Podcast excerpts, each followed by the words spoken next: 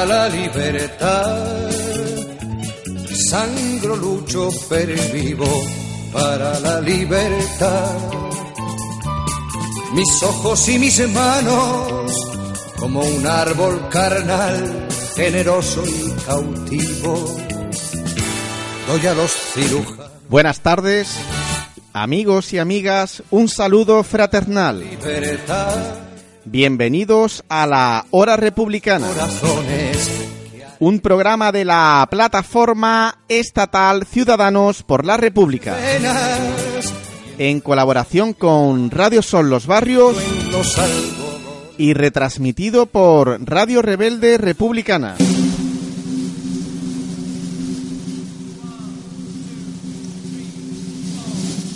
Actualidad republicana. Noticias internacionales.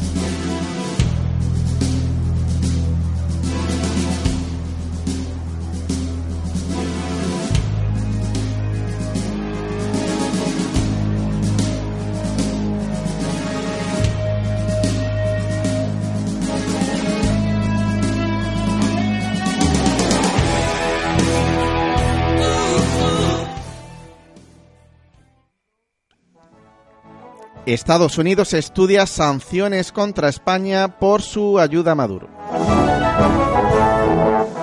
El gobierno de Estados Unidos estudia aplicar sanciones económicas a España como consecuencia de su apoyo financiero al ejecutivo de Nicolás Maduro en Venezuela, según publica el jueves la agencia Bloomberg, que cita fuentes del Tesoro norteamericano. Según las fuentes, si se llegaran a aplicar las sanciones sería después de las elecciones del 10 de noviembre. Sería la primera vez que la potencia americana aplicara sanciones sobre un país perteneciente a la OTAN, en el que además tiene soldados desplegados en bases militares. Según la información obtenida por Bloomberg, el Banco Central de España se habría mantenido como intermediario de Caracas. Asimismo, los partidarios de las sanciones argumentan que el gobierno de Sánchez impidió que la Unión Europea implementara medidas aún más duras contra Nicolás Maduro.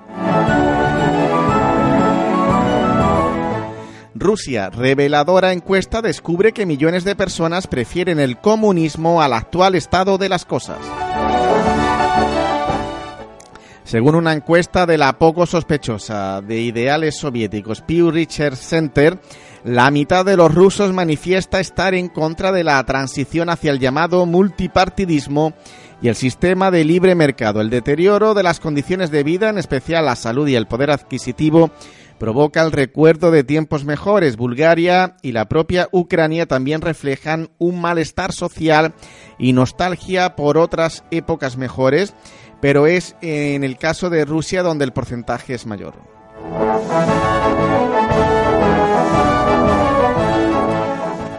Bolsonaro augura una catástrofe criminal tras el derrame de petróleo en Brasil. El presidente de Brasil, Jair Bolsonaro, declaró el pasado domingo que el derrame de petróleo que contaminó unas 300 playas en el noreste de Brasil fue resultado de un acto criminal y que lo peor está por venir durante una entrevista en la cadena Record TV. El mandatario insistió en que todo apunta a un petrolero de bandera griega mientras que desde la empresa se rechazan las acusaciones. Lo que hasta ahora llegó a las playas es una pequeña parte de lo que fue derramado. Lo peor está por venir, una catástrofe mucho mayor que parece haber sido criminal, señaló el mandatario sin precisar las fuentes de sus declaraciones. Irán pone en marcha 30 eh, perdón, centrifugadoras avanzadas para el, el enriquecimiento de uranio.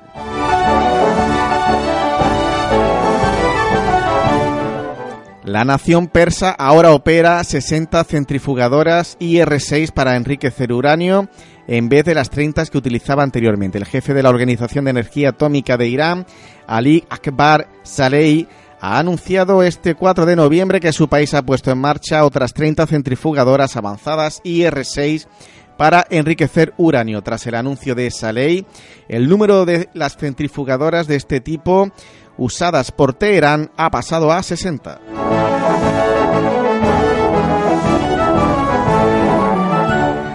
Tras una nueva jornada de lucha, presentan querella contra Piñera por crímenes de lesa humanidad.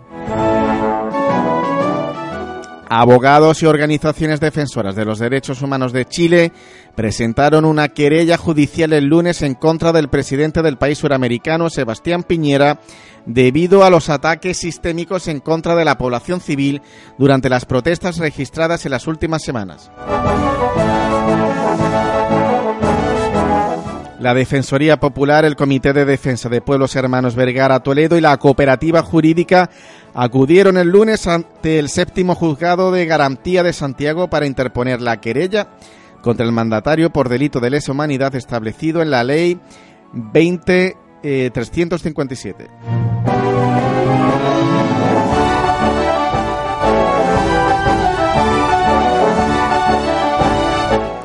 Violaciones y agresiones sexuales, la violencia de los policías y militares en Chile. Durante el estado de excepción eh, del 19 al 27 de octubre, los militares chilenos y carabineros volvieron a las calles en ocho días que se hicieron demasiados. El balance no puede ser más inquietante pues el Instituto Nacional de Derechos Humanos denunció el pasado 30 de octubre un total de 167 acciones, entre las que se incluyen 5 por homicidio, 92 por torturas y 19 por acosos o agresiones sexuales.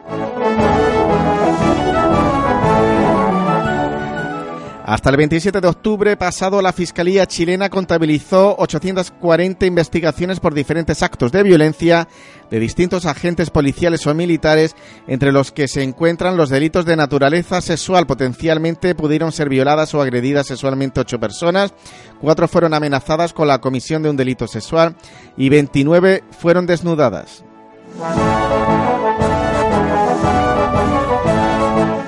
La India acusa a Pakistán y China de liberar gases tóxicos para contaminar el aire de Nueva Delhi. Uno de los líderes del Partido Popular Indio, BJP, señaló este martes que Pakistán y China tenían la culpa de los altos niveles de contaminación en la capital india, Nueva Delhi, informa India Today. También criticó al alcalde capitalino por decir que los alarmantes niveles de contaminación se deben a emisiones industriales y la quema de rastrojos por parte de los agricultores locales. Estados Unidos ha desoído 27 resoluciones de ONU sobre Cuba.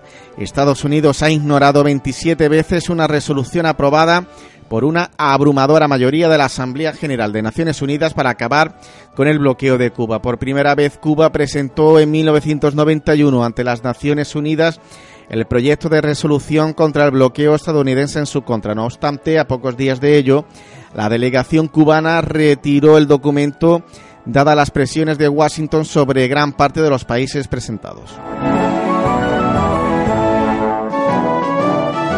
Siria capturó y entregó a Rusia un avanzado misil israelí. Un informe revela que el ejército sirio capturó y entregó a Rusia un avanzado misil tierra-aire israelí que fue disparado del sistema antimisiles Onda de David. Los medios de comunicación israelíes han recogido este miércoles un informe del portal chino Sina, el cual desvela que las Fuerzas Armadas, sirias incautaron en julio de 2018 un avanzado misil que fue lanzado desde el sistema antimisiles israelí Onda de David, Devil Sling en inglés, y luego lo entregaron a Rusia.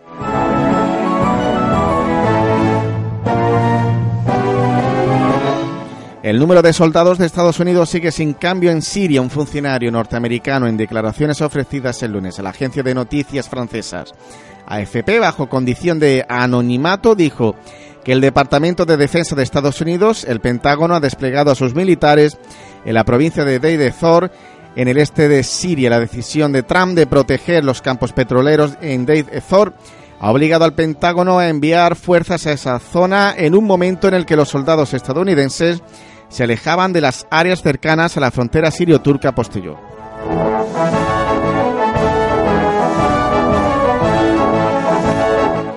Y estos han sido los hechos más destacados en el mundo y así se los hemos contado. Y está hoy con nosotros Antonio Martín Medina de la plataforma Algeciras Republicana. Buenas tardes, Salud y República. Buenas tardes, Salud y República.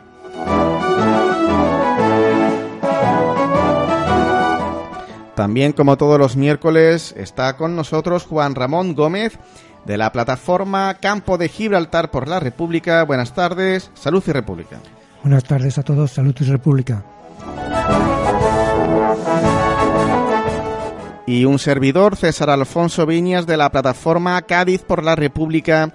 Y antes de pasar a la tertulia política, eh, vamos a escuchar la música del grupo Led Zeppelin. Se trata de su álbum Physical Graffiti, en español Graffiti Físico, y este es el nombre del sexto álbum de estudio de la banda británica Led Zeppelin, publicado el 24 de febrero de 1975, siendo la primera publicación del grupo con su propio sello denominado Swan Son Records. Vamos a escuchar el tema Custard Pie.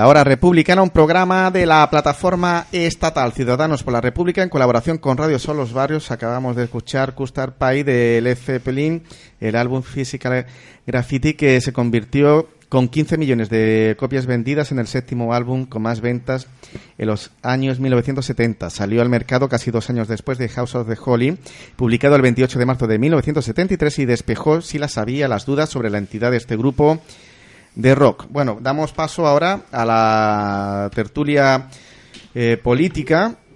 Eh, nos encontramos, eh, bueno, a las vísperas ya, ya mismo de unas elecciones generales, a cortes generales, y donde se va a reforzar la derecha, donde el PSOE claramente se le cae la careta y se presenta como un partido de derechas eh, podríamos hablar ya incluso de un cuatrifachito eh, y en el caso de Unidas Podemos, dentro Alberto Garzón pues, ha hecho unas declaraciones donde en vez de criticar eh, la violencia de la policía en Cataluña, lo que ha hecho es criticar la, supuesta violencia de los CDR, de los manifestantes en, pues, en esta jornada, que lo que estaban es protestando eh, por eh, los presos políticos por la sentencia del proceso. No ha habido una sola crítica mm, acerca de que esos presos políticos tienen que salir de la cárcel. Estamos entonces en un régimen de Felipe VI que emana, eh, viene del de Juan Carlos I, que fue heredero de Franco.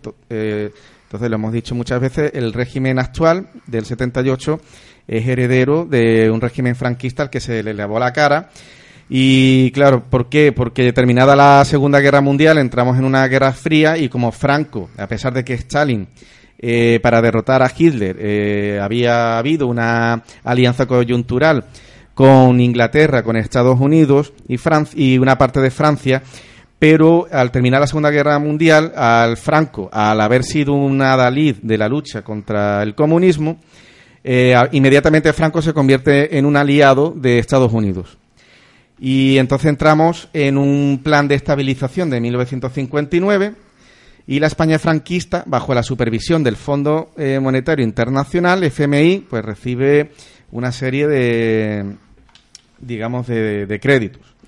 El día 21 de julio de 1959, el gobierno franquista aprobaba el decreto ley de ordenación económica, conocido como Plan de Estabilización, que incluía, entre otras medidas, la devaluación de la peseta, la, liberación la liberalización de las importaciones y la apertura al capital extranjero. Tras la entrada en vigor de estas medidas, se iba a producir un importante crecimiento, eh, según esta revista que se llama Descubrir la Historia, un importante crecimiento de la economía española durante el periodo 1960-1974, lo que se conoce como el desarrollismo.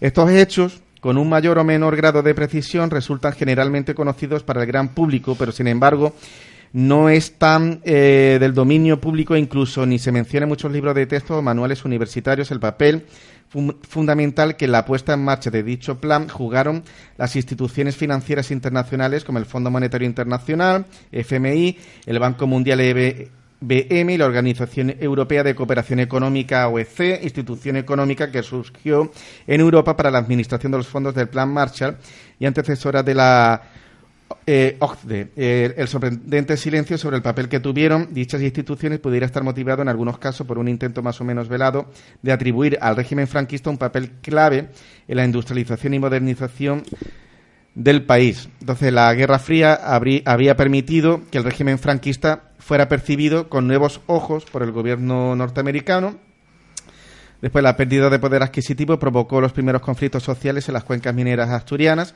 en la industria vasca y en la ciudad de Barcelona. El creciente deterioro del saldo exterior y el hundimiento de las reservas llevarían a los ministerios económicos a tecnócratas vinculados, o sea, fueron a ministerios económicos tecnócratas vinculados al Opus Dei. Bueno, mm, por fin aparece de dónde vienen el famoso plan de estabilización que históricamente, y así lo dicen todos, absolutamente todos los textos que yo he tenido ocasión de tener, del franquismo y de los hombres del franquismo, de los eh, vinculados además con el Opus Dei, se comentaba. Esto un economista es el primero que conozco yo que más o menos pone eh, nos pone sobre aviso de que el plan de estabilización había sido desarrollado por los estadounidenses y en particular por el Fondo Monetario Internacional, aquellas personas que habían estado eh, vinculadas con el plan Marshall. ¿no? Hasta ahora mm, prácticamente era absolutamente desconocido, nadie se, casi nadie conoce este tema. De todas maneras, eh, hay que tener claro que hay que una lectura más mm, detallada de la historia y por lo menos más real. Eh, Franco no se convierte en aliado de los Estados Unidos después de la Segunda Guerra Mundial. Bueno, al menos lo toleran. Es que, ahora nos, eh, eso es lo que nos han estado contando pero vamos a ver mm, el desarrollo de la, del conflicto armado que se plantea en España y el asalto de los extranjeros, los alemanes y los italianos, es tolerado por las democracias, eso todo el mundo lo sabe. que viene de antes, Efectivamente, era ya aliado, era ya aliado porque eh, los Estados Unidos le, le daban gasolina a Franco. con Texas, la, efectivamente. la Tesaco, la Tesaco. Era el gobierno de Estados Unidos que lo consentía y que le daba permiso para que la Tesaco eh, le cediese en crédito la gasolina que necesitaba eh, los, los, rebeldes, los alzados contra, la, contra el gobierno democrático, y eran, ya eran aliados en ese momento. Inglaterra también le daba crédito a Franco Vamos a ver, entonces ya era aliado antes de la, de la, de la Segunda Guerra Mundial. Por eso, finalmente, a pesar de que la guerra la gana la Unión Soviética en Europa y se implantan democracias eh, de nuevo cuño en casi toda Europa, se crea la ONU, de la cual es excluido el régimen franquista por ser un régimen fascista y un, régimen que había sido ah, que había estado apoyando a los alemanes y más que habían estado apoyando a los alemanes había sido un régimen que habían los alemanes impuesto a la península. Y los y los ingleses y los americanos en un momento pues parece ser que toleran esto pero dan inmediatamente mm, dan marcha atrás eh, mm, y a los pocos años empiezan a, a, dar, a lavarle la cara al régimen para impedir que los españoles pues, puedan tener una democracia al estilo de los de los europeos con el objeto con el objeto de explotar los recursos del país a gusto y explotar la mano de obra a gusto como después lo hicieron los americanos sobre todo plantando aquí todo tipo de industrias, que fue precisamente lo que se, que se convirtió el plan de desarrollo y de ahí vinieron los dineros y las y las exportaciones que eran todo de fábricas mm, americanas que introducían sus productos en, en, Europa y en el resto del mundo prácticamente en África y demás y por decir algo de las elecciones, eh, bueno, vamos a tener las elecciones dentro, a finales de esta semana, unas elecciones que han pasado absolutamente desapercibidas en la calle, donde nadie ha hecho una campaña clara que se haya podido ver. Y hay que destacar que son cuatro años ya en los que no hay gobierno efectivo, no, no son desde las últimas elecciones hasta ahora, donde hay un gobierno provisional, un gobierno, como dicen, eh, como dicen los medios, interino, sino que básicamente desde que eh, Rajoy ganó las elecciones eh, gobernando o reinando Felipe VI, no tenemos gobierno, nada más que un gobierno interino. Después Rajoy tuvo que repetir las elecciones no fue capaz de gobernar con el Parlamento, aunque tenía mayoría, y el, y el PSOE le consintió formar un gobierno mm, de aquella manera, eh, que pues sería un gobierno interino donde era la jefe de Estado el que marca, marcaba las pautas. Y en las últimas en las últimas elecciones que se produjeron en este mismo año donde el Partido Socialista, este señor eh, Pedro Sánchez, eh, gana con una mayoría simple, pero con 120 y tantos diputados, más allá de los 80 que tenía antes, no ha sido capaz de formar gobierno, no se lo han consentido el resto de los de la partidos. Él no ha sido capaz de ponerse de acuerdo con nadie, quería un gobierno mm, por propio de monocolor, eh, no tenía mayoría, no se ha acordado nada con nadie, con ninguno de los de los otros partidos y la situación se va a quedar como está. Ahora están hablando de formar un gobierno o que se le consienta formar un gobierno a la mayoría.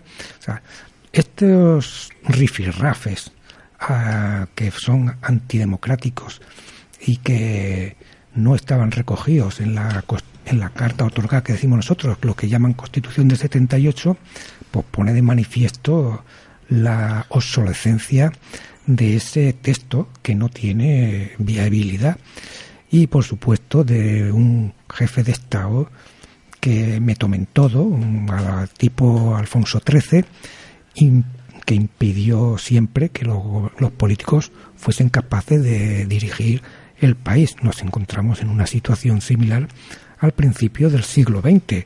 Eh, la última la última visita de Felipe VI en Cataluña es lo más patético y lo más vergonzoso que se ha podido ver. Un señor que, estando la situación como está, vaya a meter cizaña, porque al final ha sido eh, encender de nuevo, echar más gasolina al fuego, ya se podía ver eh, eh, tenido de hacer una visita en esta en estos momentos y en estas y en estas circunstancias no eh, justamente haciendo campaña desde mi punto de vista por el partido propio que se ha sacado de la manga este hombre. Existía ya ese voz que es el partido de Felipe VI digo yo el partido este eh, capertobetónico que pues, se puede decir lo absolutista, que, es el que está impulsando la jefatura del Estado claramente.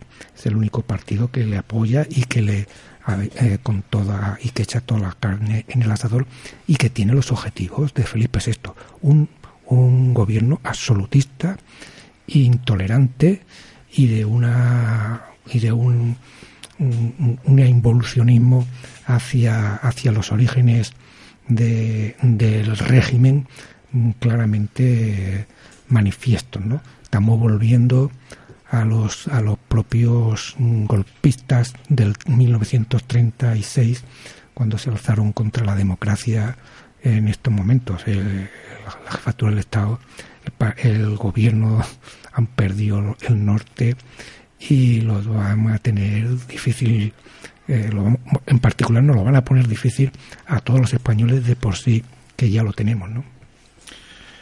La última, yo voy a comentar la última jugada, la última jugada de, de Sánchez, que se puede considerar que es campaña electoral buscando los votantes más rancios de la derecha, porque la izquierda no creo que esté de acuerdo con que Internet sea censurado sin pasar ni siquiera por un proceso judicial, sino que el gobierno directamente con la nueva ley, con la nueva mm, ley de Real Decreto que ha aprobado ayer, eh, puede perfectamente censurar páginas de Internet sin que un juez dé la orden.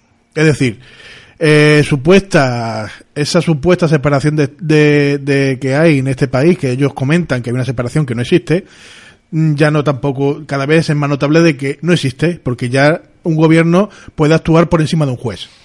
Ya estamos viendo cómo los gobiernos pueden actuar por encima de lo que un juez determine, porque ellos pueden cerrar la página. Es como si te cogen, te detienen, te meten en la cárcel y el gobierno te condena a 20 años por un supuesto delito que hayas cometido, porque le da la gana, sin un juicio, sin nada que justifique tu detención pues eso ya lo que faltaba ya también que el gobierno aprobara, la posibilidad de meterte en la cárcel sin pasar por un juicio previo. Pues eso es lo que ha hecho ayer Pedro Sánchez en una campaña que empezó y yo considero que ahí debería actuar eh, tanto el constitucional como debería actuar la ley, el tema orgánico que lleva el tema electoral, porque yo creo que esto lo usa como campaña. Es más, el, según la ley esta, no solamente es cerrar páginas web, también eh, puede cerrar otros servicios de comunicaciones digitales cuando cree que sean graves de problemas económicos o operativos a otros proveedores. Incluso esta ley eh, está modificada y ha sido añadida a la famosa ley Mordaza, eh, que supuestamente él tanto dijo que iba a derrogar en las anteriores elecciones y no ha derrogado todavía. O sea, encima la ha añadido a la ley Mordaza esta nueva ley. Vemos como Pedro Sánchez, totalmente se ha quitado la careta, como comenta el compañero, está buscando el electorado más rancio de la izquierda, porque todo esto lo hace para por el tema de darle un carpetazo a la voz digital de Republicana de Cataluña, que como no encontraba la forma de cerrarla, pues saca una ley, me saca una ley de la manga, que no hay parlamento porque estamos en plena campaña, no hay senado porque estamos en plena campaña, no hay nada, es un real decreto que tiene que autorizar el monarca, o sea, volvemos a lo mismo, Felipe VI ha sido el que ha aprobado esa ley, el que está gobernando, por lo tanto, van con la excusa del orden público, aprueban una ley que cualquiera de nosotros, de los ciudadanos que tengamos una página protesta o no sea protesta, simplemente que al gobierno no le interese, nos levantamos un día y vemos que no la han quitado. Esa es la nueva jugada de Pedro Sánchez, del gobierno socialista que busca el electorado de izquierda. Sí, bueno, yo en, en contestación a lo que ha dicho Juan Ramón, que es cierto que eh, Hitler y Mussolini eh, estaban aliados con Franco y financiándole para, bueno, y, con armamento. Y Mussolini tenía aquí el ejército, la legión con los, los alemanes con la aviación. y estaban los dos ayudando a Franco a derrocar a la República. Totalmente cierto que eh, tanto Churchill como el gobierno de Estados Unidos eh, se posicionan, se alinean con Hitler y Mussolini, o sea, también eh, están dispuestos a que la República sea derrocada, no les interesa una soberanía nacional en España y que la República Española se pudiera aliar y crear una federación con Latinoamérica ni que hubiese un gobierno al estar la Unión Soviética bastante fuerte que pudiera haber en última instancia pues un gobierno socialista o comunista en, España. Entonces sí, sí que es cierto que tanto Inglaterra como Estados Unidos, antes de, de, haber finalizado la Segunda Guerra Mundial, están en, eh, a favor de Hitler y Mussolini. Y, eh, y de hecho Hitler, pues, es una creación para que invada la Unión Soviética y derroque el gobierno de Stalin. Lo que pasa es que después empiezan los conflictos entre las grandes potencias, los conflictos imperialistas, y claro, pues ya Hitler se convierte en un peligro porque ya eh, Churchill ve el peligro de los nazis en la batalla de Dunkerque, donde casi, o sea, el ejército nazi casi se carga al ejército inglés.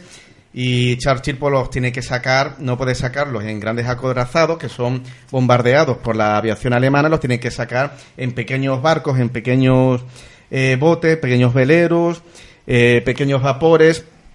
de esa manera puede evacuar eh, aparte del ejército inglés, hacia Inglaterra, ¿no? que estaba asediado por Hitler en, una Francia que estaba totalmente invadida y dividida en dos, el gobierno de Vichy fascista y eh, la, Francia ocupada con la, con la resistencia. Pero cuando mm, yo digo que había una esperanza de, de que los aliados ganaran, ¿no? Los republicanos que estaban como en, los montes, como topos, exiliados, tenían la esperanza de, de, que cuando los aliados ganaran la Segunda Guerra Mundial, que iban a derrocar al gobierno de Franco y se iba a restaurar la, la república, porque había muchos republicanos que se habían exiliado y habían estado luchando en la 9 con la columna de Charles de Gaulle y habían estado en, en las guerras contra los alemanes en el norte de África y después pues ayudaron a liberar París, ayudaron a liberar, una vez que entró ya Stalin en, Berlín, pero junto con los norteamericanos y resto de países, ayudaron también a, por el otro lado a liberar Berlín y su lema era París, Berlín, Barcelona, Madrid. Es decir, que, es, que ellos pensaban que cuando terminaran ya de invadir Berlín iban a pasar a Barcelona y de Barcelona iban a pasar a Madrid cosa que no, no llegó a ocurrir. Eh, o sea que eh, lo dejaron con el culo al aire, los vendieron, ellos pusieron de su parte eh, para ayudar a derrocar el nazismo, pero fueron vendidos nuevamente por las potencias imperialistas. En cuanto a la campaña del 10 de noviembre, pues Sánchez ha prometido mano dura, penalizar los referéndums y traer a Puigdemont a España. O sea, como el mismo mensaje que, puede dar Vox o el PP. El único debate a cinco de la campaña del 10 de noviembre tenía que ser un todos contra Pedro Sánchez. En parte lo ha sido, pero también ha sido uno, eh, casi todos contra Cataluña. Tanto el candidato socialista como sus adversarios, Pablo Casado, Albert Rivera y Santiago Abascal, han expuesto toda una serie de medidas, algunas coincidentes para responder al independentismo de forma contundente, muchos palos y poca zanahoria. La única excepción ha sido Pablo Iglesias, que se ha quedado solo, defendiendo la necesidad de una salida dialogada al conflicto catalán. habla de diálogo, pero no habla de la necesidad de una república en España o de un referéndum que sea por la república para toda España, etcétera, etcétera.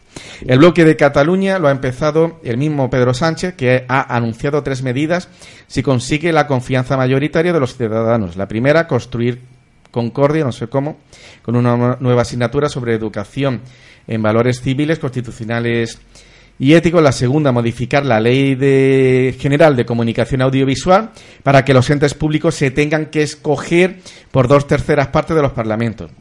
El objetivo es acabar con el uso sectario de TV3. Y la tercera, volver a tipificar en el Código Penal la convocatoria de referéndums sin competencia, una despenalización que hizo el expresidente socialista José Luis Rodríguez Zapatero. También ha llegado a prometer traer a Puigdemont a España para que rinda cuentas ante la justicia tras reprochar a Casado que se le escapa, o sea, reprocha a Casado que nunca ha sido presidente que se les escapara. A ver, sería por cuando gobernaba Rajoy, claro. Al diálogo se ha referido de paso. Eh, entonces, bueno, es un discurso totalmente de, ultraderecha, de ultranacionalista, españolista de derecha.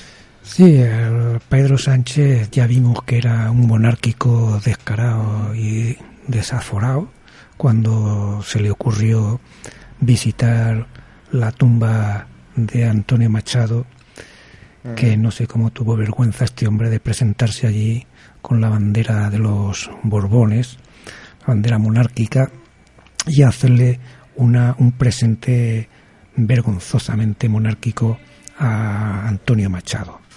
Eh, este, hombre, este hombre no tiene cultura y además mm, eh, ha quedado demostrado que le regalaron la titulación por lo visto que tiene.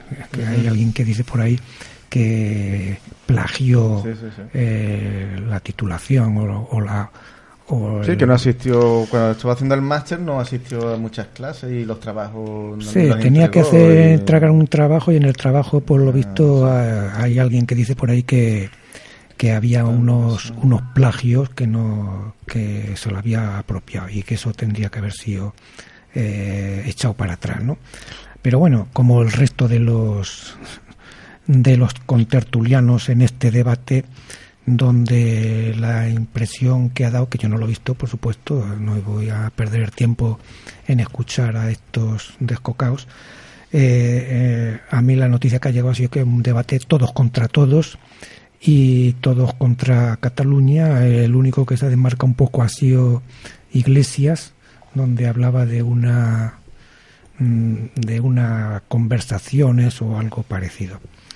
Eh, había decía Antonio Machado hablando de bueno Antonio Machado decía que ni el pasado ni el futuro estaba escrito que del futuro no está escrito es evidente y que el pasado parece ser que no es tan claro que estuviese escrito.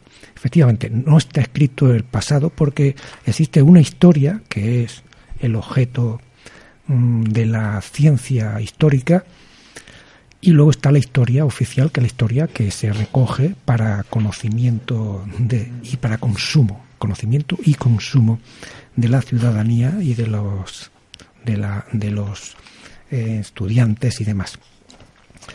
Eh, de lo que recogen distintos historiadores, entre ellos el personaje que yo creo que más se ha acercado a, la, a lo que es el, el personaje de Franco, por Preston, se deduce que la guerra en España la ganan Alemania e Italia.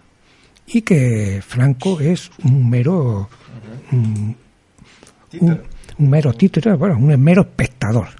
Eh, le critica o, se o se deduce de la, de la historia que Paul Preston hace de Franco que no fue capaz de ganar ni una batalla directamente. Franco no ganó ni una batalla en la guerra civil. Los aviones los trajeron Alemania y los tanques los trajo Alemania, que además puso los técnicos y lo que los manejaban, porque eh, Franco, los alzaos, no tenían ese, ese, ese eh, gente suficiente para hacerlo. Y luego eh, los italianos, Mussolini, pues pone las columnas famosas, que tampoco es que hicieron mucho. Pero bueno, al final de ahí se deduce también que la guerra es mm, la ganan los alemanes como, mm, como fruto del estrangulamiento que las potencias aliadas hacen de la República y del gobierno democrático, negándole los recursos necesarios para hacer frente a los, a los reverdes y a los que se habían levantado en armas contra el gobierno legítimo y electo de, que tenía España en, la, en, en aquel entonces. Por eso mi opinión es de que eh, los, los supuestos aliados eran aliados de Franco, ya en esa época. Inglaterra, sobre todo, que era el Churchill el que se opone directamente a que, a que las fuerzas que están en París eh, avancen hacia, pasen los Pirineos directamente. Y el que se opone a que, a que se apoye a los españoles que estaban preparados, eh, en Francia, preparados para entrar en España y, y, tomar el gobierno. Se opone directamente Churchill y es el que convence al, presidente de, Estados Unidos para que no se para que no se lleve a cabo eh, la invasión del gobierno de Franco. Posteriormente todo el mundo conoce, como pocos años después, en el año 56 creo que es, cuando visita un general España, Eisenhower, y toma posesión del suelo español en las bases americanas que le cede el patriótico Franco, tanta patriota, y le cede el suelo español para que los americanos ocupen militarmente el país y todavía sigue militarmente ocupado por los Estados Unidos. Y viene, eh, creo que es Felipe VI, el que le cede de manera absoluta al 100%, porque todavía las bases americanas eran supuestamente de conjuntas, de eh, administración conjunta, y Felipe VI le da el 100% de la administración de la base de Rota que tenemos aquí al lado para que los Estados Unidos, ocupando nuestro territorio español, eh, controle toda el África y todo el sur de, Europa. Y esos son los que se llaman patriotas, los que se dan golpe de pecho de patriotismo, los que cierran las escuelas, los que cierran los hospitales, los que cierran los comedores, los que, los que cierran las oficinas de paro, los que tienen a, medio, a media España menor de 35 años en paro, de brazos cruzados y mirándose el techo por la mañana. Estos son los patriotas, los que van a gobernar dentro de cinco o seis días después del 10 de noviembre.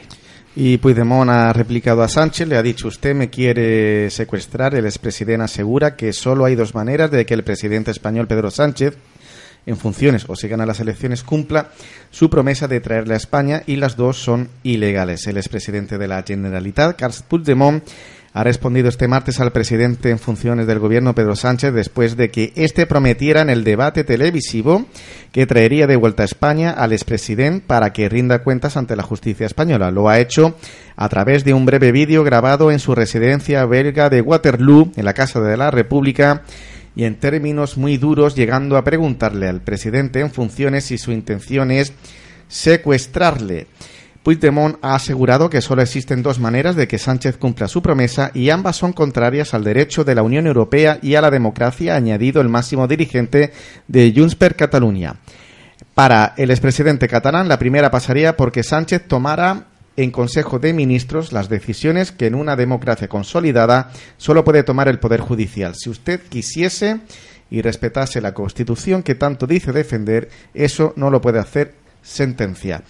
Pero es más duro con el secretario general del PSOE en la segunda de las opciones. La otra es practicar lo mismo que un ministro y otros dirigentes de su partido ya practicaron en el pasado y que usted seguramente justifica el secuestro de personas, espeta el expresidente, en lo que parece ser una alusión al caso de los GAL. Y concluye usted, me quiere secuestrar, señor Sánchez.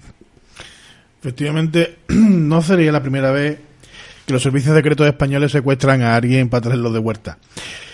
Y, como, como comenta Punimón, es totalmente ilegal porque él se encuentra fuera.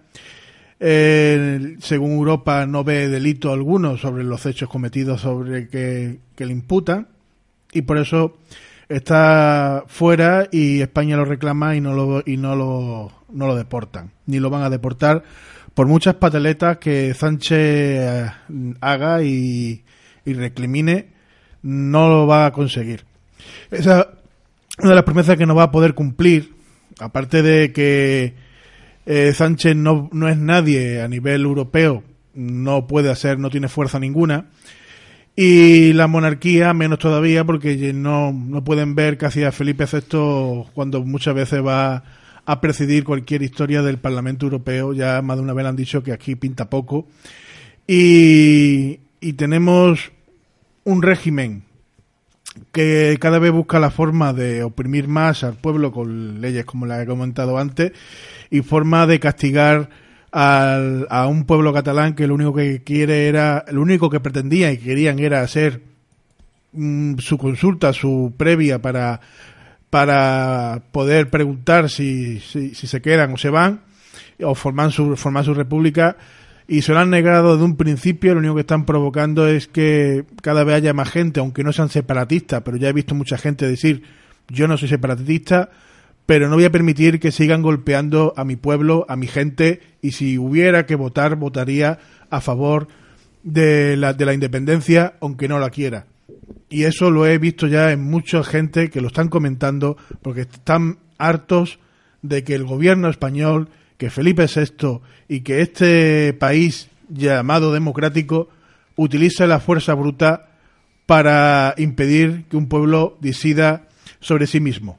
Y va siendo hora de que nos vayamos enterando de que si leyes como esta siguen, siguen adelante, como, han, como se ha visto que está aprobada, eh, llegará un momento en que mm, Internet, que era la única escapatoria que podíamos tener, ya ni eso nos van a dejar. O sea, páginas van a, van a ir a por todo el mundo que tenga una idea contraria a la de la del gobierno o a la del el monarca. Van a, van a ir a por toda persona que intente expresarse libremente y eso no se puede tolerar. Bueno, eh, de acuerdo con el vocalista del Zeppelin, Robert Plant, de todos los álbumes del grupo publicados, Physical Graffiti representó a la banda en su forma más creativa y más expresiva. Ha comentado que, en su disco es su disco favorito de Led Zeppelin. Esto se explica en la variedad de rangos musicales de los temas que contiene el disco, que van desde el hard rock como Custard Pie de Robert, de One Tom Song, Again y House of the Holy, al rock orquestal con influencias orientales como Kashmir o el rock eh, progresivo In the Like. Eh, bueno, pues vamos a escuchar el tema de Robert.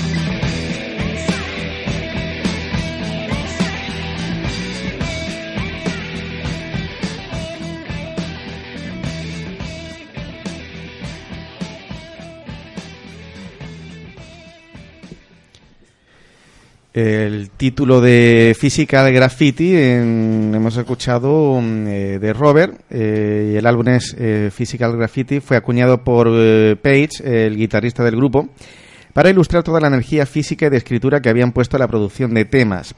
En cuanto a la portada del álbum, su diseñador fue Peter Corriston, estaba buscando un edificio que fuera simétrico, con detalles interesantes, que no estuviera obstruido por otros objetos y encajara en la portada del álbum. Dicho edificio es el número 97 de San Marketplace en Nueva York, justo en medio de East Village. La fotografía original sufrió una serie de ajustes para llegar a la imagen final. La portada fue tomada durante el día, mientras que la cubierta trasera eh, fue tomada por la noche. La cubierta exterior tiene las ventanas troqueladas y al introducir la cubierta interior del álbum se muestra en la portada deletreando el nombre Physical Graffiti. La cubierta interna es blanca y en ella se detallan todos los listados de pistas del álbum e información de grabación. En 1976 el álbum fue nominado al Grammy en la categoría de Mejor Diseño. Esta es una de las portadas más memorables y legendarias de la historia del rock. Bueno, y siguiendo con la actualidad política, pues los Borbones solo pueden ir a peor el caso es que un acto del rey que tenía que celebrarse en Girona ha tenido que refugiarse en Barcelona porque era más fácil organizar la protección de mil policías antidisturbios. No deja de ser una retirada que solo puede ir a más. Los reyes, las monarquías, como que no se pueden votar, solo se sostienen por la estimación del monarca o dicho en términos más políticos, por un consenso social favorable. Pero cuando éste desaparece, las monarquías acaban mal y los monarcas aún peor. También ha habido una multitudinaria quema de fotos del rey en el exterior del Palau de Congresos. Los manifestantes reunidos el lunes en el exterior del Palau de Congresos de Cataluña han quemado decenas de fotos del monarca mientras este presidía el acto de entrega de los premios Princesa de Girona en el interior del edificio. Además de Barcelona, también se han quemado fotos del monarca español en otras ciudades catalanas. En Lleida, un centenar de personas se han concentrado en la, en la plaza de Parella para mostrar su rechazo a la visita de Felipe VI en Barcelona. Los concentrados han quemado fotografías del monarca delante de la pancarta donde se podía leer por la libertad de expresión de Destronémoslo. Y bueno, eh, por ejemplo, por abrir el debate, eh, la princesa, aparte de ser de Asturias, también es de Girona, tiene, aparte de tener los títulos, tiene una paquita. Bueno, es una niña que tiene 8 años, 10 años, 11 años. Bueno, una, niña, eh, una niña que se, que le, a la que le han asignado una cantidad de dinero. Una cosa mm, más que absurda, patética, en un país donde, donde las pensiones no están aseguradas para, para la gente que, se, que llega a la edad de jubilación y que en, un momento dado pues prepararemos algo de, las pensiones. Eh, este es el absurdo de, de, una monarquía en el siglo XXI. La, una monarquía que hunde sus orígenes en un golpe de Estado dado por un criminal y un asesino como es Francisco Franco, al que ya Felipe VI ha sacado de, de cuelgamuros aquel, aquel, la basílica esta de, de la iglesia que tenían allí en el, al lado de Madrid eh, y que y que reconoce con dar reconocimiento viene a reconocer eh, pues el espúreo de, de este señor no aquel que decía la historia me juzgará y que no quería dar cuentas a nadie. Recordemos lo que ponían las pesetas, que ya no existen y que mucha gente pues ya ni a lo mejor ya no, no sabe lo que eran eso de las pesetas. Francisco Franco, caudillo de España por la gracia de Dios. No es que Francisco Franco se arrogase el caudillaje por la gracia de Dios, que la gente está confundida, algunos, y que es lo que quieren también la, nueva historia, por eso es la historia oficial, quiere arrogarse ahora. No. El título se lo dio la Santa Madre Iglesia, la romana y católica. Esa fue la que le dio el título de caudillo por la gracia de Dios y lo acuñó el gobierno eh, de este hombre, lo acuñó en las pesetas y en, la, y en las monedas todas las monedas tenían aquella, aquella leyenda.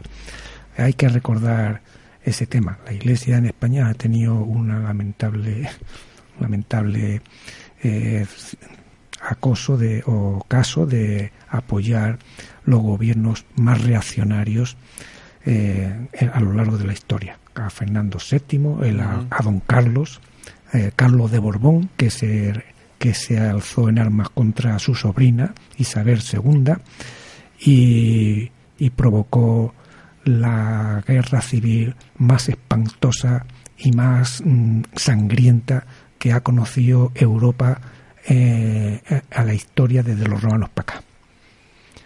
Ni siquiera han querido escribir los historiadores los horrores que provocaron lo que llamaron Guerra Civil Española de 1930 y tantos hasta 1940. Siete años de guerra que llaman civil y que hay que llamar guerra dinástica, guerra borbónica, guerra entre los borbones. Las carlistas, eran guerras de los borbones entre unos contra otros, el tío contra la hija, o la sobrina en este caso, el que desconoció a la, a, la Isabel II como hija de su hermano y dijo que su hermano no había tenido hijas. Era fuerte, ¿no? Pero así lo dijo este hombre. Y la iglesia apoyó a don Carlos. La iglesia católica en España apoyó a don Carlos y apoyó la guerra contra eh, la heredera de Fernando VII, la que le reconoció eh, Fernando VII, apoyada por los por los liberales que es eso que la que son lo que los estuvieron y después Isabel II y la madre de Isabel II que se sostuvo en el trono gracias al apoyo de los liberales traicionó a los liberales y se unió con los con los conservadores y con los antiliberales, con los carlistas, lamentablemente traicionaron al pueblo que le había sostenido en, el trono. A aquellos que se habían vertido la sangre para que Isabel II fue gobernase, fueron traicionados y luego perseguidos por la misma Isabel II, la que llevó efectivamente a que la destronaran y la expulsaran de España, diciendo España con honra, basta de Borbones. El señor Pring, que lamentablemente trajo un rey extranjero y hizo un patético, patético papel histórico paseando por, por Europa buscando un, un rey para un trono que no existía y que el pueblo no quería, que había destronado. Los progresistas exigían que se proclamase la República. Fue la primera. Fue la primera. Pero Pring, que además fue traicionado por los propios compañeros de armas y, lo asesinaron en las calles de Madrid. Efectivamente, a mí me, hace gracia la, la, historia porque hablamos siempre de la primera guerra mundial, la primera guerra mundial, perdón, la primera guerra civil española y la, y la, y la historia la reconoce como la primera. Y España, si no recuerdo mal, ha tenido más de una. No sé si ha llegado a tener hasta más de seis guerras civiles.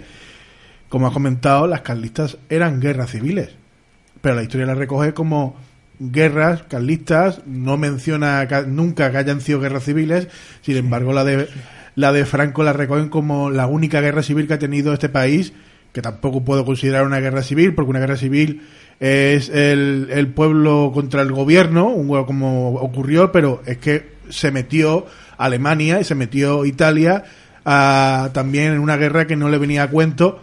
O sea, no se puede considerar mm, de todo menos tampoco menos guerra civil. y, y efectivamente es la forma que ha tenido siempre los Borbones de manipular la historia. Los Borbones, eh, no solamente a nivel europeo, ha sido la, la, monarquía más sanguinaria, sino a nivel mundial. Ha sido la, ha sido la, la corona más sanguinaria que ha habido en la historia. Nada más hay que tirar de historia, leer y documentarse y ver desde que desde los inicios de la existencia borbónica ha sido una monarquía dictatoria que no, no dejaba pasar nada, condenaba a la gente a la mayor tortura, no, no es que se dedicaran, sino los torturaban hasta la muerte sin, sin ninguna pelejía ni, ni pena. Y tenemos y continuamos con una dinastía borbónica en España. Los franceses la expulsaron y, y hoy en día siguen siguen queriendo hacer lo que sus borbones digan. Sí, como, explicó antes el compañero Tony, el gobierno español podrá intervenir Internet para luchar contra la República Digital Catalana. El gobierno de España ha publicado una norma de urgencia en forma de Real Decreto Ley que autoriza al Ejecutivo el control de Internet en caso de amenazas a la seguridad nacional o para preservar el orden público. La medida no está exenta de polémica puesto que se supone intervenir las comunicaciones sin orden judicial y bueno, es como una ley y, y ha sido aprobada por un gobierno en funciones sin debate parlamentario en plena campaña electoral para los comicios del 10 de noviembre.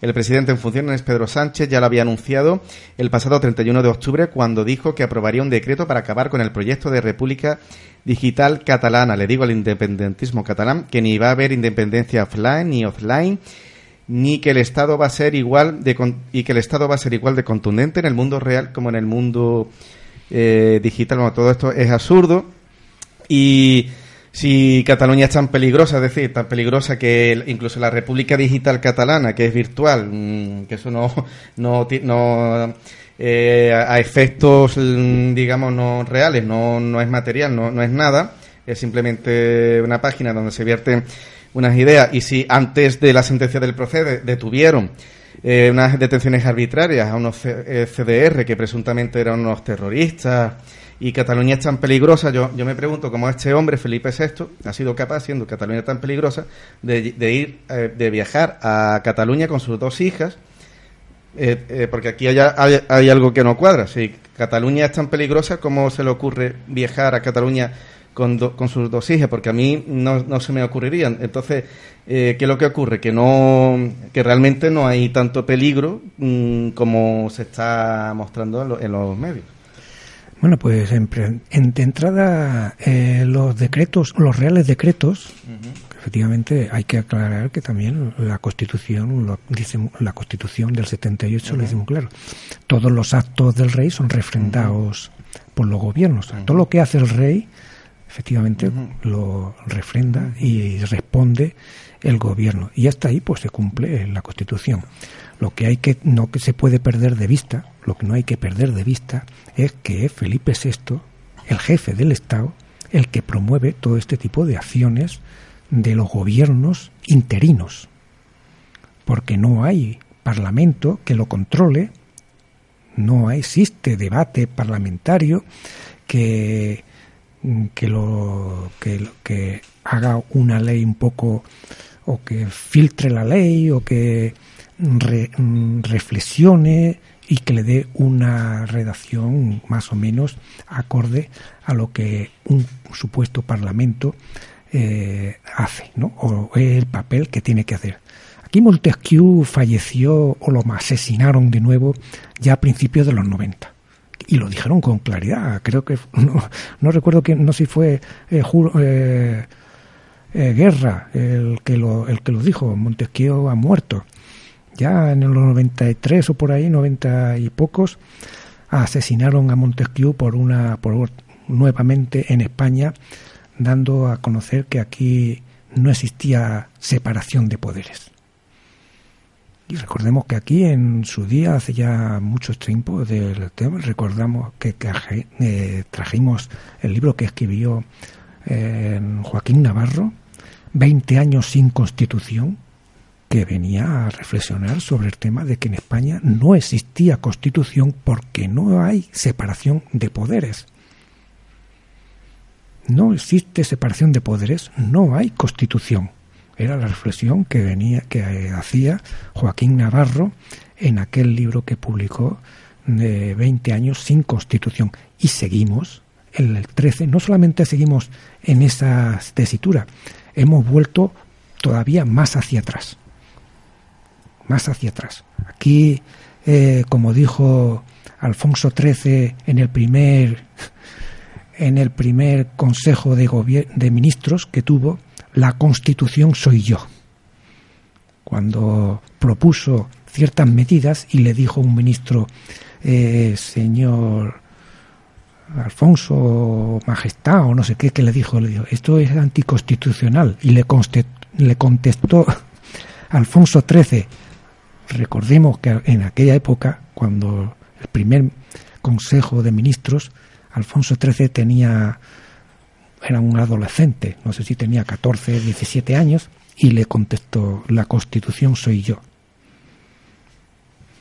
Y aquí la Constitución ahora mismo es Felipe VI que lo estamos viendo a través de los todos, absolutamente todos los decretos leyes que se han firmado, porque en este país eh, todas las leyes, todo lo que sale del gobierno tiene que llevar la firma de el jefe del Estado para que sea efectivo y, te, y pueda ser eh, aplicado. La famosa el famoso papel que tiene que cumplir, según la Constitución del 78, lo que aquí llamamos carta otorgada por el jefe del Estado en su época, en 1978, efectivamente, eh, que el jefe del Estado se arrogaba el papel de moderador, de moderador y de unión entre las distintas partes del país, pues un absoluto fracaso y una absoluta deriva hacia ningún lado o hacia el precipicio y hacia la disolución del país.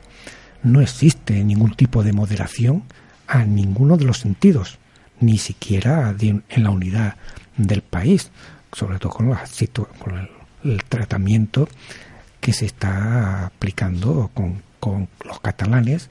Y ojo, no perdamos al País Vasco, que no está solucionado el tema del País Vasco solucionarán cuando solucionen, si es que solucionan el tema este, que yo no lo tengo muy claro hasta dónde va a llegar lo del catalán, los el Cataluña y los catalanes en particular, porque no olvidemos dónde está el señor Borrer.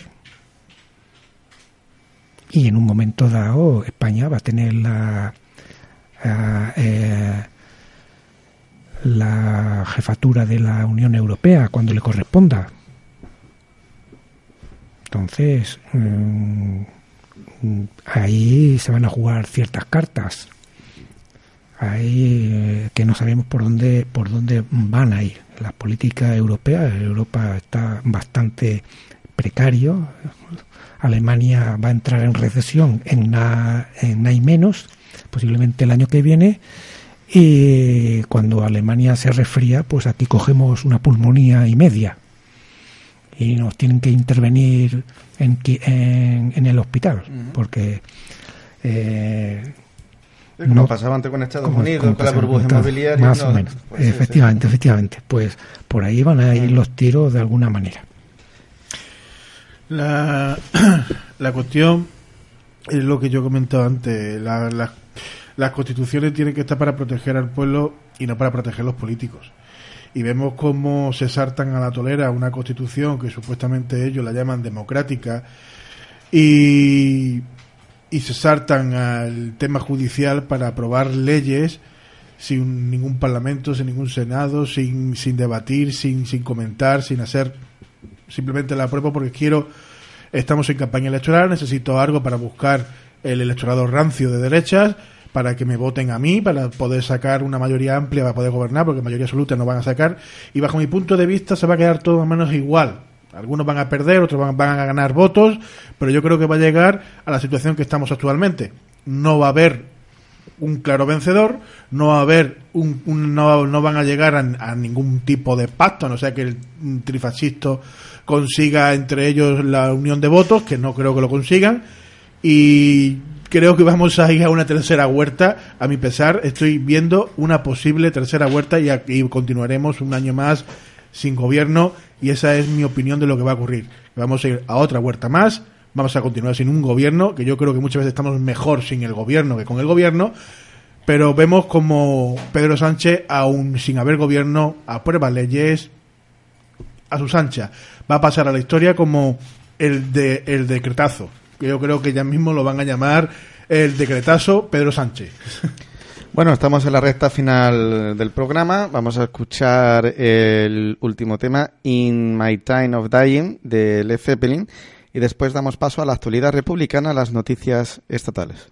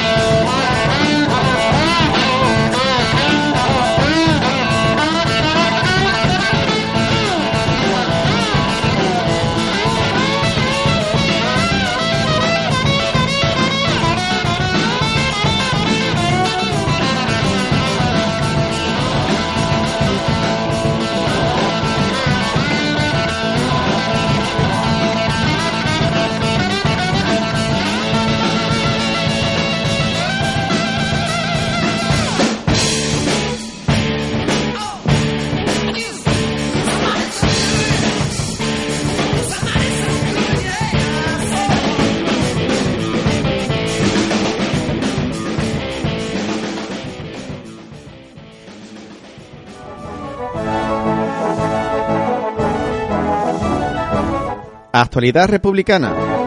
Noticias estatales. Sanciones de la ley Mordaza. Dos millones de recaudación en 2018. El Estado ingresó en el periodo 2018 149 millones de euros por las casi 250.000 infracciones a dicha normativa, lo que representa un 10% más respecto al año anterior, según datos del Anuario Estadístico del Ministerio de Interior.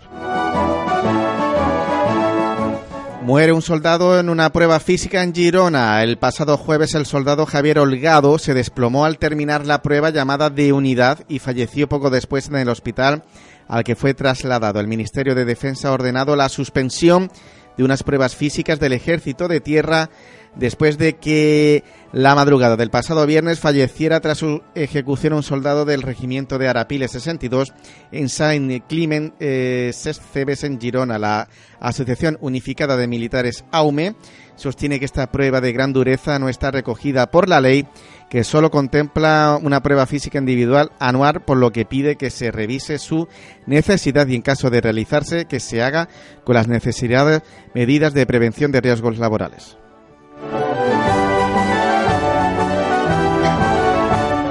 Centenares de personas cortaron la diagonal de Barcelona en protesta por la visita de los reyes.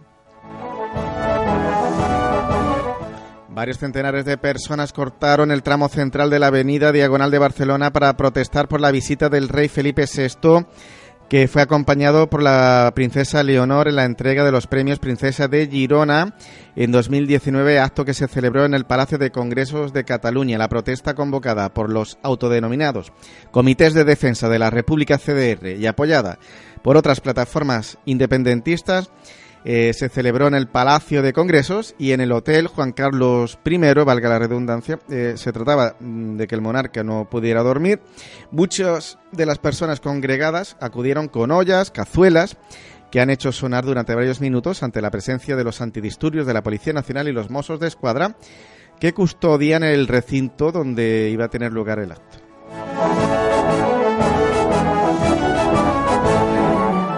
Se intenta blindar el, al rey emérito para evitar que caiga la primera muralla de protección de Felipe VI. Nada que ver con lo de antes.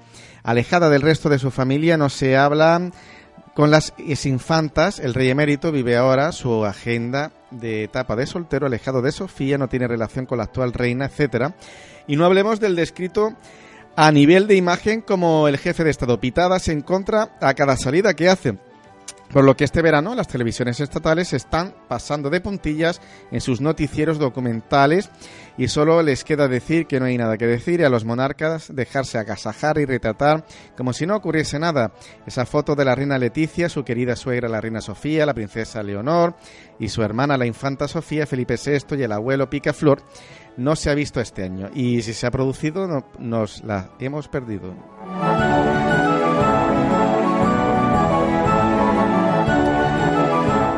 Hayan muerto a un preso en la prisión de Botafuegos en Algeciras rodeado de bolsas de estupefacientes.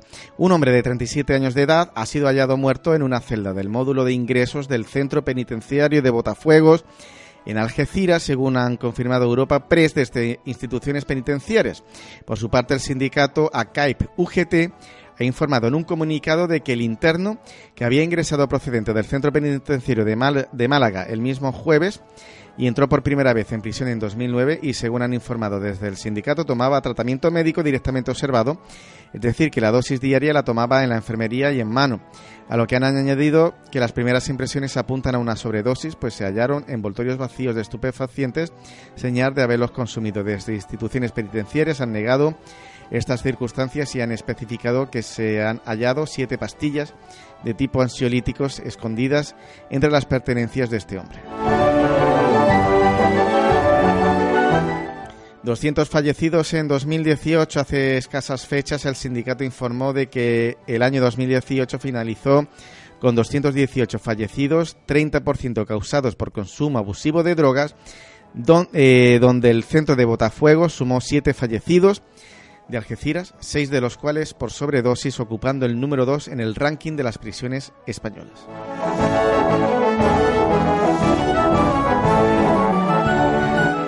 Felipe VI en medio de un gran despliegue policial cacerolada contra Felipe VI la avenida Diagonal de Barcelona que estuvo cortada en, las dos, en los dos sentidos. Convocadas por un total de cinco colectivos independentistas, unas 2.000 personas se han concentrado a las puertas del Hotel Juan Carlos I a la altura del Palacio de Congresos de Cataluña donde estaba previsto, según algunas fuentes, que se alojara la familia real la víspera de la entrega de los premios Princesa de Girona. La visita del rey español en Barcelona después de la sentencia del proceso ha sido interpretada por los independentistas como una provocación y ante las convocatorias de rechazo 24 horas antes de la visita oficial, la Policía Nacional desplegó eh, fuertes medidas de seguridad en la avenida Diagonal de Barcelona. Solidaridad con Dani en prisión preventiva por solidarizarse con Cataluña Madrid. Después de declarar ante el juez, Dani fue enviado a prisión preventiva donde aún sigue. No solo reprimen al pueblo catalán por intentar ejercer su legítimo derecho de autodeterminación de los pueblos. También cuando nos solidarizamos desde otros lugares se nos reprime por ello.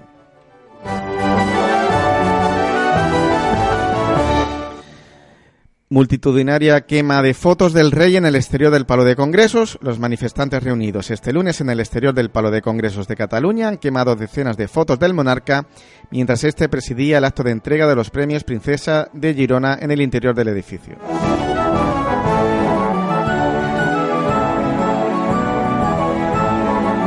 Casi 30 millones de votantes no vieron el debate. El hecho es que ya hay cifras de audiencia sobre el debate y se confirma que lo vieron mucho menos espectadores que las pasadas elecciones. No será porque no había canales para verlo. El debate llegó a un seguimiento de 8,6 millones de espectadores. Hay 37 millones 608 eh, votantes, lejos de los casi 9 millones del primer debate y de los 9,4 millones del segundo debate en abril.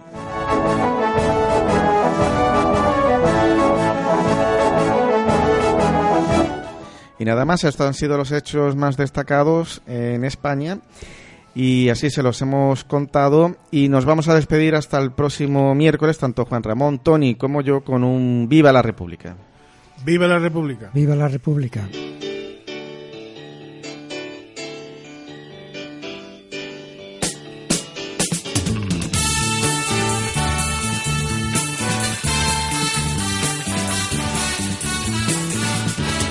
Para la libertad